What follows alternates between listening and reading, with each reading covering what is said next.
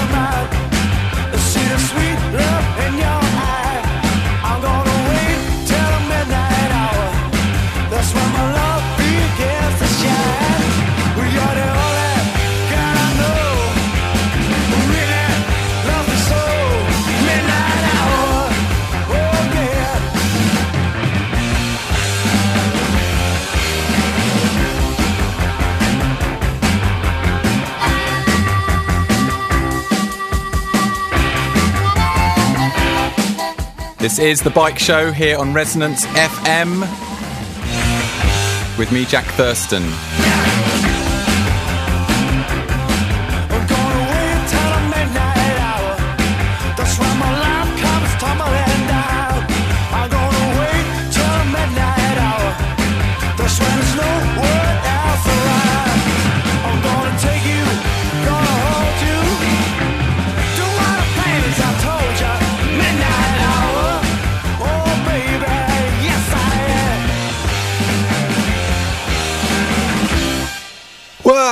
Welcome to the Bike Show here on Resonance FM. And aren't you happy? It's summertime. We lost that hour on Saturday night, Sunday morning, but it's worth it for those longer evenings. And now is the time when we all must put our minds to thinking about going for a bike ride. Going for a bike ride during the day or going for a bike ride during the night. Um, as you know, if you're a regular listener to the bike show, I love riding my bicycle at night whether it's the Dunwich Dynamo or Midnight Madness, the Midsummer Night's bike ride to the top of Primrose Hill that happens every year, or any other variety of night ride. A night ride is a good ride if you ask me. And with me in the studio to talk about a really, really exciting night ride that's coming to London is Sergey Nikitin. Sergey, welcome to the show. Hi, hi everybody. And Sergey, you are the mastermind behind a night ride called Velonotte, or in its English translation, Velo Night. It's going to be part of the London Festival of Architecture this year. Tell us more. That's it. Uh, well, is uh, is something between a synergy between the love and passion for the night, first of all, and romantic bike drive, uh, and also, of course, the passion for architecture and history, and this is what brings together this two different things is Velonotte, which is which is can be also called uh, a very big excursion for many many people, because actually the last edition in Moscow had more than seven thousand people coming, and we expect this year to have twelve thousand people in Moscow, and we were asked by London Festival of Architecture to come to London, and we are very happy and emotional about coming and making this, organizing this huge for the East End uh, marvels, and uh, both uh, historical, architectural, and of course also things that happen now. Not only the Olympics, but other things also as well. Okay, well, let's go through some of the basic format of the event. So it's going to be in the night. It's going to be a lot of people On bikes. on bikes going around interesting sites and places that are interesting now or interesting because of what they were in the past or what they might be in the future. But the way in which resonance is going to be involved is through a simultaneous broadcast on FM to everybody who's taking part in a ride who will be carrying along with them, hopefully, a small FM radio. Exactly, and headset. On a headset. Okay, so tell us how the radio fits in with the night ride. Yes, that was actually born in. Uh, the idea was born in Rome when we were doing our first event abroad three years ago. We needed to provide information to many, many people because it was about 900 people that wanted to participate. And the idea came naturally to ask a local uh, communist uh, broadcaster to be with us. Uh, he later flew and never participated. But uh, we constructed a small pirate station and we brought it uh, with us. And the speakers was speaking, addressing the the, the public mm, using this uh, small pirate radio station. We later do uh, done it with majors uh, um, in other cities, and we're happy to do it with Resonance FM because it's um, it's it's a big just a big radio for us and. Um, mm, the way that we have this bunch of um, star speakers. Let me use this adjective. Like peter Ackroyd, like um, richard rogers like um, uh, Peter Murray and other friends of ours, Linda Hurst from Trinity Laban, who are telling the stories, who are telling the stories. And when we reach one or the other side, we're asking them to, to talk and they uh, explain to us what is happening before us. And we also provide fantastic, normally provide fantastic music, fantastic soundtrack to help to concentrate on the beauty or to meditate always a beauty or just to get uh, you know a, mm, a, a good punch of rhythm to drive better. So the, the, the duration of the ride is about how long? How many hours? Well, it's about six hours, but it's a very relaxed ride. We started around St. Paul, uh, and we finish. Um, we, we go, you know, we visit um, almost all boroughs, famous boroughs of the East End. We arrive also to the Olympics site, and then we go down, and uh, we'll make a picnic at the London Pleasure Gardens, and student string orchestra of Trinity Laban um, College. So you're going to have a, a, a string orchestra there. Yes, Wow. will will uh, is going to meet us at the dawn at four four four. That's exactly uh, the midsummer dawn, because it's twenty three. It's the day after twenty two, and they're going to play for us uh, some music about light, time, because it's all about light and time. And so while this is happening, there'll be a simultaneous broadcast from Resonance FM, which in fact I think I will be anchoring here. It's a shame because I'd like to be going on the ride, but No, I'll be don't tell me. I'll you be should, playing my be part. Well, maybe we can do it in shifts. We could have a, a, a first half shift and a second half shift to make that possible. And so there'll be this soundscape going on that you can tune into, whether or not, in fact, you're on the ride. So you could be on the other side of the world tuning into resonance and hearing this uh, this this ride and sort of taking part in your imagination and hearing the the accounts that are being given of the places that the people are visiting along the way. Imagination is a very good word because, in fact, we use the night and the darkness as a very good power to enhance what is told by the speakers. Not only the night destroys the feeling that you are, you know, you don't see a lot of things that are contemporary, but it also busts your imagination, and it helps a lot when you when you talk about uh, general issues, historical issues, things that happened. Yeah, there's this very strange feeling you get at night when you feel like you're stealing time uh, from the rest of the world because they're all asleep and you're awake. I definitely get that feeling myself. Um, whether it's cycling around town in the city where it can become very quiet and almost magical sort of eerie feeling or whether you're in the countryside and you have a very different kind of impression of of the landscape when it's at night um, it, it's it's really evocative and um, it's a great it sounds like a great event tell me about the other cities where you've held it you've mentioned Rome and Moscow where it started Yes. what else And uh, my favorite bike ride happened last year in St. Petersburg. It was uh, from the beginning an absolutely adventurous idea because we we only had two months to get ready. Normally we we take you know one hour uh, one year and a half to prepare everything, but um, it it was it was just like you know five hours of the real paradise.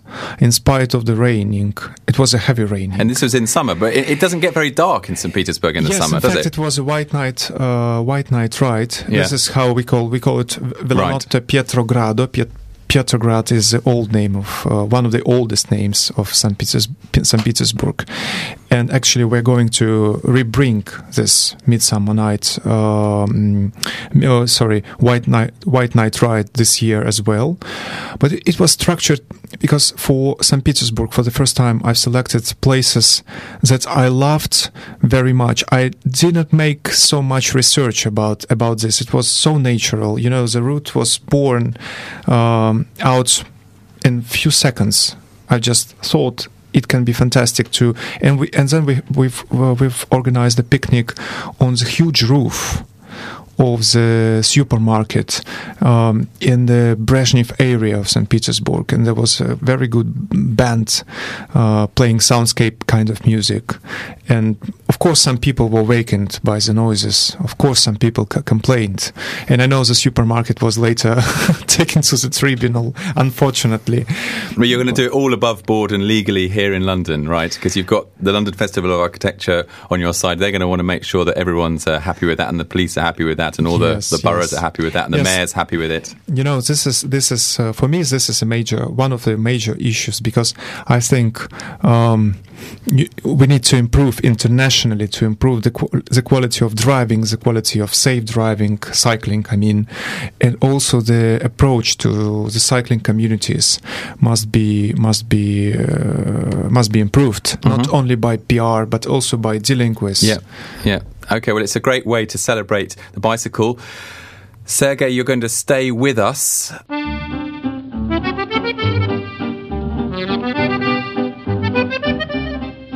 I'm Eddie Merckx. You listen to the Bicycle Show on uh, Resonance 104.4 FM.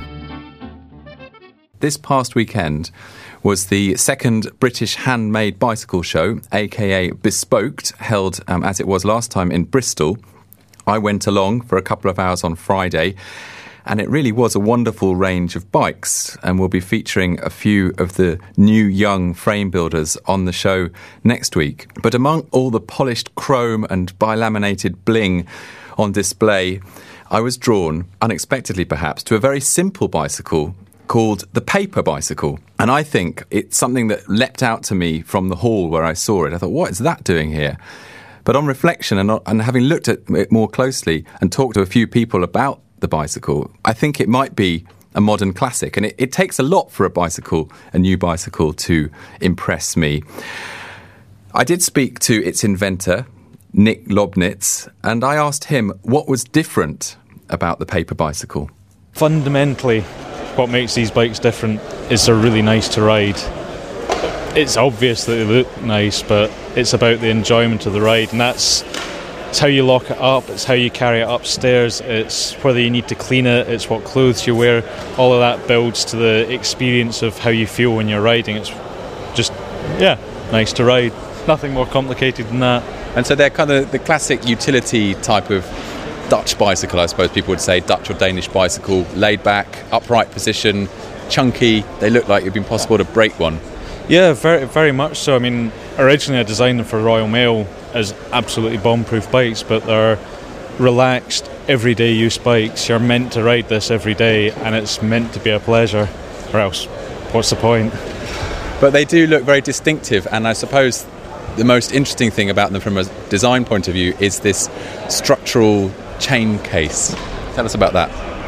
Yeah, the structural chain case came around when I was originally developing it for the Royal Mail. It was crucial to protect the chain from wear and weather, and nowadays my my own bike is one of these, and that's been two years living outside, and I haven't lubricated or adjusted the chain since I started using it. So it underlines why chain cases are yeah kind of useful. But it's more than just a chain case. If we come a little bit closer here, I mean, the interesting thing about it is that there's no seat stay. So, as well as protecting the chain, you've you've you've got a structure here being formed. Um, you know, if you can describe it for for the listeners.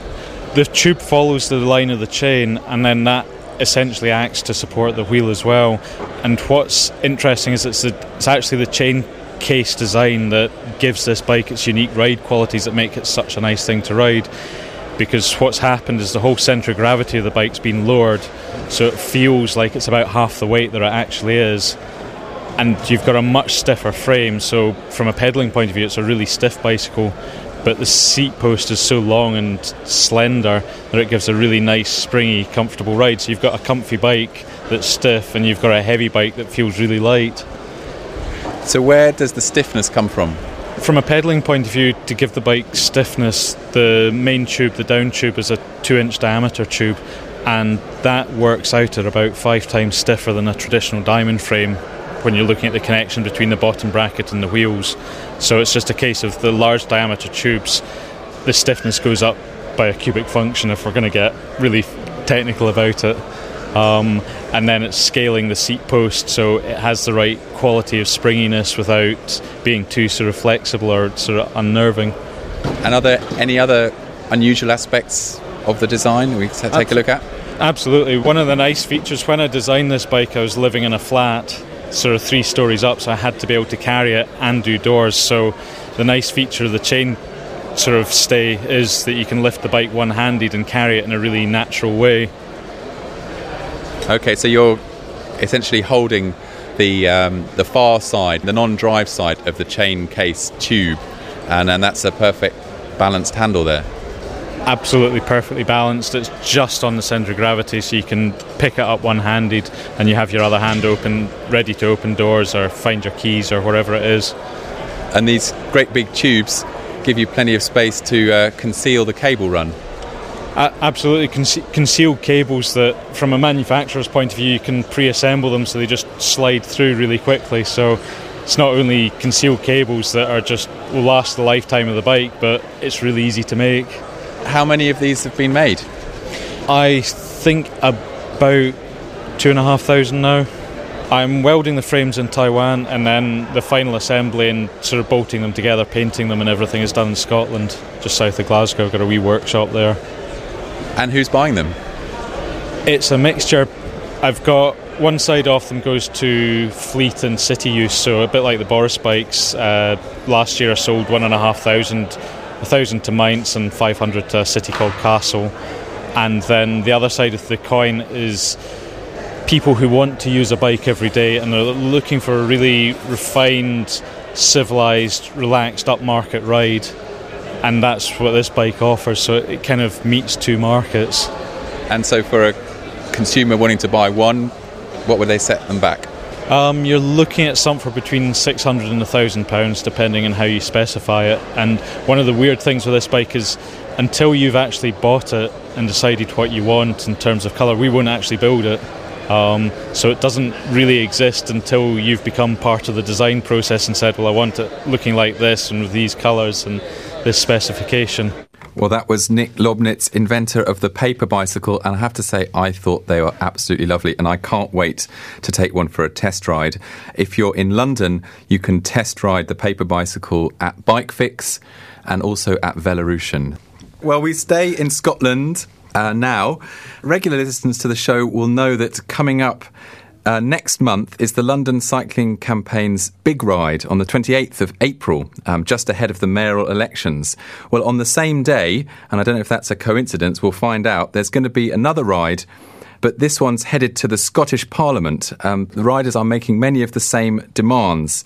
One of the organisers is Sally Hinchcliffe, and she joins us down the line. Hi, Sally. Hi. Hi, tell us what the Pedal on Parliament, I think that's what it's called, is all about. Yeah, it's, as you said, it's, it's, it is inspired by the London ride, um, but cycling and transport generally is a devolved matter, so there's no point us all trekking down to London to lobby MPs when it's our MSPs who actually have to be convinced up here. So Dave Brennan, who's a helmet camera cyclist, um, and several others of us decided got together and had the mad idea that we'd organise one ourselves because we didn't really know how hard it would be. We've been learning the hard way. Yeah, I mean, in a way, this is inspired by the series of big rides that have been going on in London, with Blackfriars being the first, and then there was one with the um, cycle safe debate in the House of Commons. How's it going with the organisation? Well, um, it's it, it's been a learning curve. We've we've set up a website called Pedal on Parliament. Um, we've had a lot of interest, particularly in Edinburgh, where, as you may have heard, there was been two cyclists killed just since the start of this year, and four in the last 12 months. Which, when you consider that um, the size of Edinburgh relative to the size of London, is actually quite a poor safety record. Yeah. Um, and Edinburgh, cycling in Edinburgh is, is, is getting really huge now, um, aided by the tram works, which seem to change Edinburgh's street layout every week.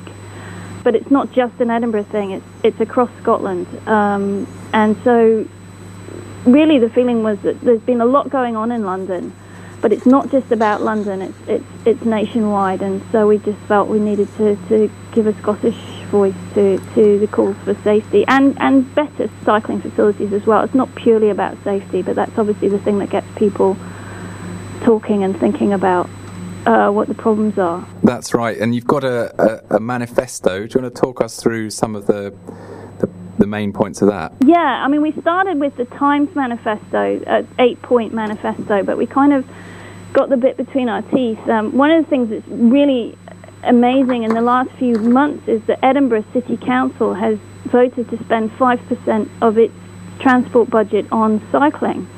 Cycling proper, not just cycling and walking and active travel. So what we just thought we'd do is we'd try and get every other council and the Scottish Government as well to match that promise because they're looking for 10% of cycling by 2020. Um, and they've signed up to that as a sort of um, part of their carbon reduction targets as a nation. Uh, so the plan was to is is to sort of draw attention to that. So that's our first demand is a five percent. I think the Times one was for two percent. Um, so we're looking for five percent. Right, so it's much bigger. Yeah, um, and then uh, obviously there's lower speed limits and you know better infrastructure because there's really no point spending a huge. You can spend a lot of money um, and not make life any better for cycling, as I think some people in London might have found. So we wanted to, you know, to, to make sure that that money goes on really well designed infrastructure, better designed roads. Yeah, so you don't want that money to be just painting over the uh, the tram tracks. Oh no, or yeah, or just um, you know that the we've all seen the facility of the month. Um, Yeah. You know, thing that goes into the side of a bus stop and so on. There's there's really no point. So you've got crap cycle lanes north of the border as well. I'm afraid we do. We've got some good ones as well. There's some, some good stuff's gone in in, in Glasgow, but um, there's also been a whole motorway put in in Glasgow, so we've, we've got a lot of catching up to do for the bikes. Now, you don't sound Scottish. Damn. My, I'm, I'm, I've been unmasked, yes. I, I moved from London up to Dumfries about four years ago. Yeah. I'm a refugee. And so, how is it different cycling in Scotland? Uh, is it just like cycling in, in England, or, or, or is, is there something distinctively Scottish about the way they do it? Obviously, they're dead hard. Well, the weather is different. I have to admit, the weather is different, and there are more hills. I made the the, the jump from living practically in Zone One in London to living in the middle of nowhere in Dumfries and Galloway. So, how much is down to living in a rural area versus living in a capital city is hard to, to, to tell. In the cities, from what I see, from what people are saying on news groups and forums and blogs and so on, the same problems occur. You know, you still got people shouting, people cutting you up, people turning left when you were cycling straight on, and all, all the usual grievances um, and, and conflicts that, that cyclists have. On the other hand, maybe there's a, there's a slower pace of life or a more relaxed pace of life. So, um, and also there just does seem to be more government willingness. Yeah, I was going to ask about that. Yeah. Do you feel like you're getting a better reception from the powers that be than cyclists have previously um, in, in the UK context? Yes and no. One one of the things is um, that they do have this commitment to cut carbon emissions in, in, in a really significant way, and that has driven this target of 10% of journeys by bike. But as we all know, bike targets get set and bike targets get quietly shelved when they're, when they're not met. Um, there was a in the last election for Holyrood, there was a commitment to increase um, spending on active travel year on year as a percentage of the transport budget. And that then, when the budget came out, because of the Forth Road Bridge, that commitment quietly disappeared, and there was a huge fuss. So there was a there was a, a protest um, in Holyrood in um, January, where which in fact I attended on a paper bicycle. Um, Fantastic. confirm it is a fantastic ride, and that was to try and reverse the cuts to spending on active travel, and that was successful. Oh, great. So I feel that you, you always have to remind politicians that po- cycling is not just a matter of standing up there and telling people it's a good thing for them to do. That it's, you know, you have to invest in cycling the same way you have to invest in any other kind of transport. Right, so let's talk about the ride. Mm-hmm. What are the specifics on the 28th? The statistics. what, who, who Where do people need to go? Oh, yes, right. Well, we, we're gathering in the meadows, which, if people know Edinburgh, is, is one of the sort of honeypots for cycling, um, and it's got some good cycle paths through it. We'll be gathering there at about 2 p.m., and this is all to be confirmed because Okay. we're waiting for final permissions. And then we're going to pedal, or if you haven't got a bike, walk or scoot or rollerblade or whatever you've got Yeah. um, down um, over the bridge and along the Royal Mile all the way down to Holyrood, and then we're going to have a big picnic. Great. Okay. Well, if you can't make it to the big ride in London and you're you're not far away from Edinburgh, then get along to the Meadows after lunch on the 28th. That's a Saturday, 28th of April. Sally Hinchcliffe, thanks very much for joining us. Thank you. Cheerio. Well, Sergey, it's all happening, isn't it? Remind us when the Velonotte London is going to be. 23 of June. The, The night, 23rd of June. Yes, yes, it's the night between 23 and 24. And pe- night. and do people can it just turn up and go, or do people need to get tickets or register, or how does it work? Yes, people need to register at our site, velonotte.org, uh, or at the site of London Festival of Architecture. They, they also have a small page dedicated to our event, and um, I, th- I hope we will will have a lot of fun. I think it's going to be brilliant. Yeah, yeah, I think it's going to be brilliant. Thanks for coming. Good luck with the preparations. You're in London all week. We've got some great weather laid on for you, haven't we? And we're going to play out now with Sugar Pie De Santo. Until next week, goodbye. I'm gonna be a party popping, show stopping, wig flopping witch for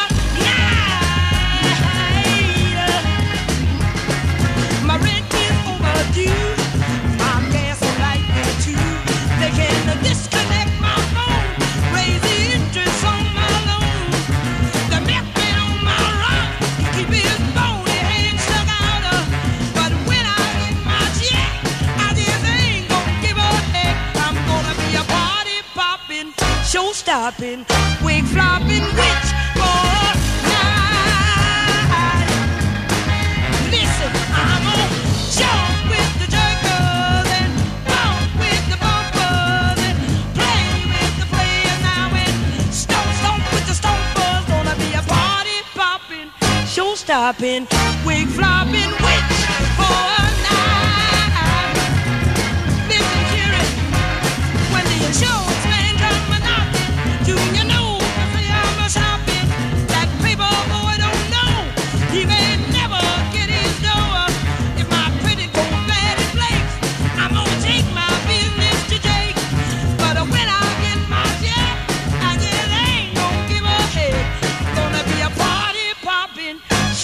show stopping, wig flopping witch for a night.